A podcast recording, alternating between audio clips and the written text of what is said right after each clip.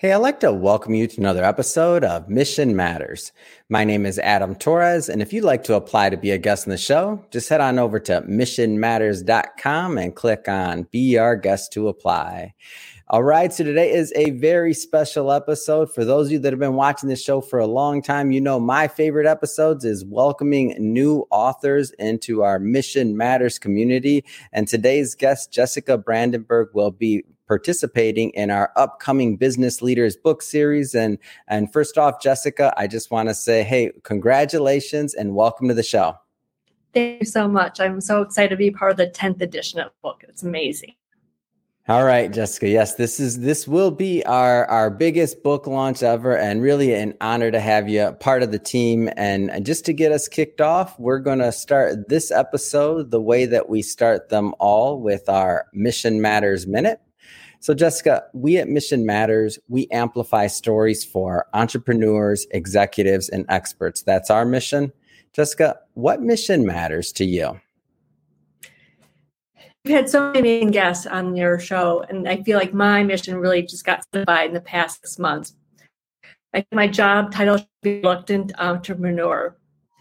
But my mission is to exemplify that we can overcome our brain's patterns that we've been telling ourselves for a lifetime. To go further, bring realization that we all possess a superpower, improve lives in our community by living with an open mind. Fantastic. Love bringing mission based entrepreneurs and executives on the line to share, you know, why they do what they do, how they do it, and really what we can all learn from that so that we can all we can all grow together. That's the whole point. So great to have you on. And got maybe just to get us kicked off here, just give us a little bit more about your background and really how you got started in business. Certainly. Thank you. So up in Madison, Wisconsin. My parents owned men's clothing store and I knew after graduating college at Valparaiso University that I did not want to be an entrepreneur. entrepreneur. so I went and did, I love technology. So I went and started a consulting firm, then eventually moved to a SaaS company, software as a mm-hmm. service. My foundation was always operations. I just have a very organizational type mind. Mm-hmm and always enjoyed what I was doing. But like many people that have worked in tech, I found myself without a job last summer. Hmm. I was looking to see how to do and everything that I have done. When I was reading the job interviews or excuse me, job posting. Yeah. It was like I could check all the boxes. It didn't excite me. Hmm. And then a woman reached out to me. She was running a startup Mm-hmm. And she evangelized me. And lo and behold, I became an independent contractor and I now work for a true, honest startup. So I never thought I'd work at a startup nor be in business, so to speak. Yeah.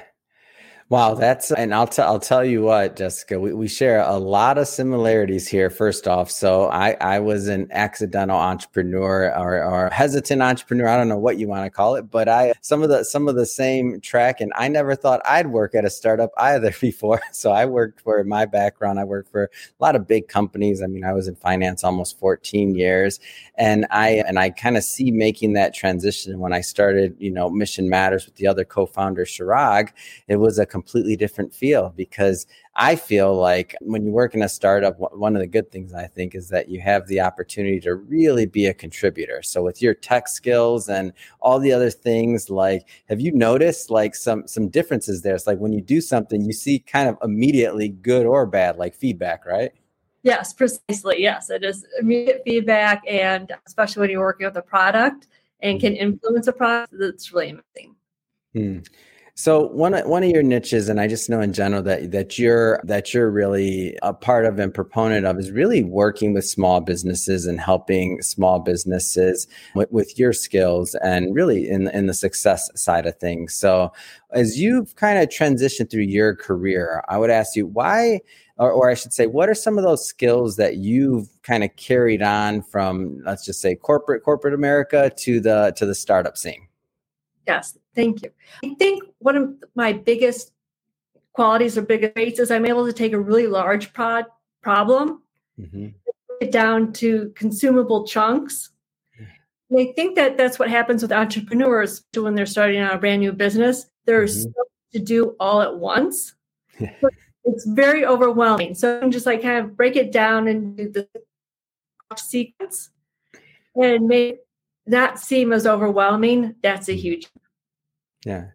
What would you, you know, there there'll be a lot of entrepreneurs, startup founders, a lot of a lot of business owners that'll watch this. And from your experience, like, and obviously, you know, hindsight 2020, as you go further and further working through the through through a startup, like different there's different phases, right? But up to this point, like what kind of advice would you give to those startups out there in terms of like how to move their project forward? So you said one thing is maybe don't try to do, and I'm taking notes on this too, just so you know, Jessica. So one thing, don't try to get everything done at one time time, right? Sort of break it down into into some pieces and manageable chunks. What else would you tell them?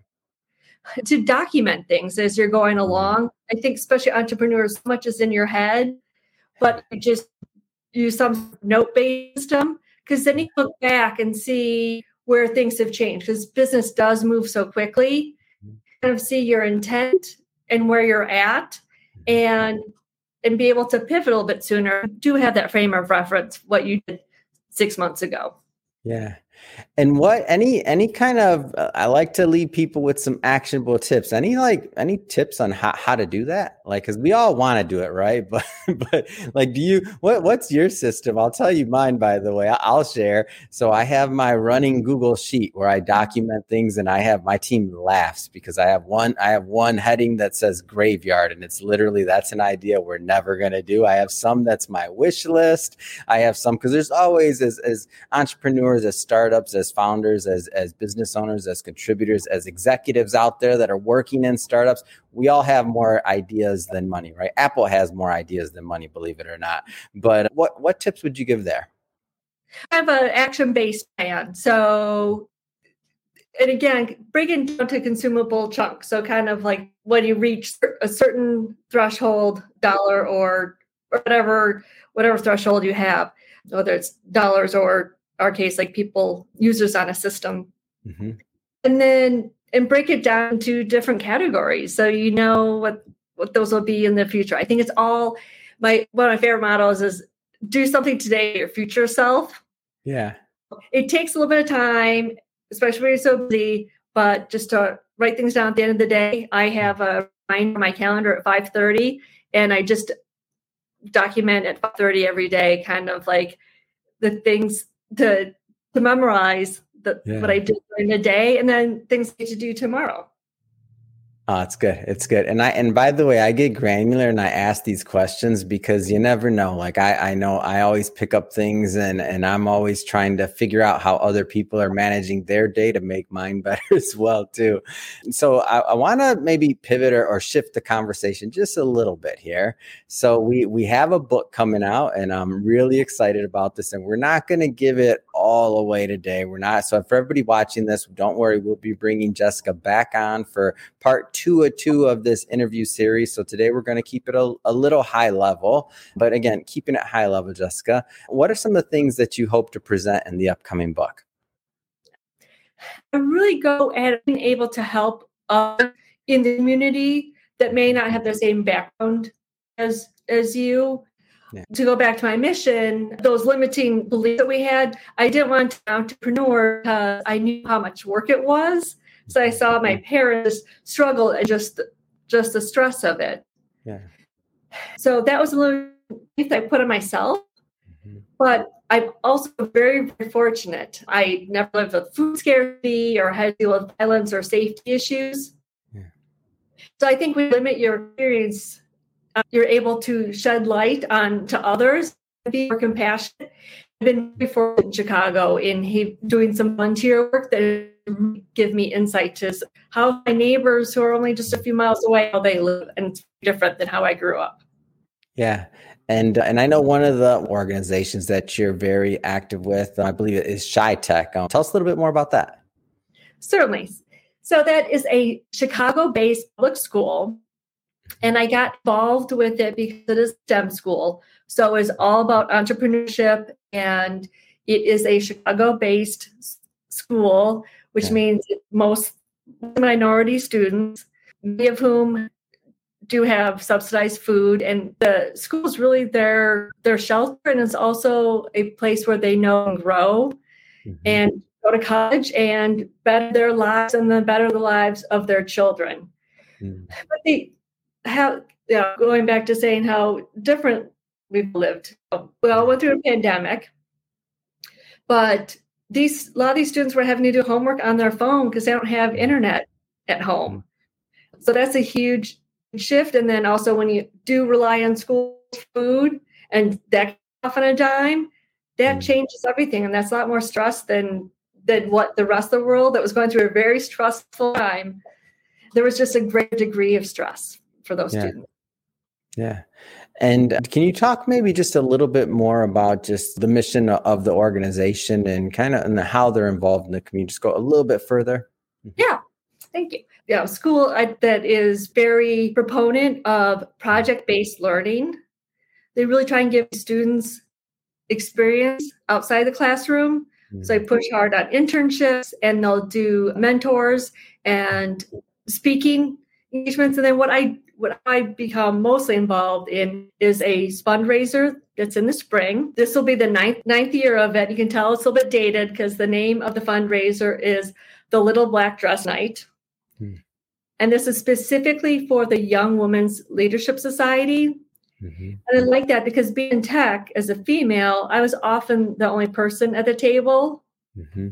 But there's so few people, women of color, are in yeah. so it's just try and elevate them and to provide mentorship.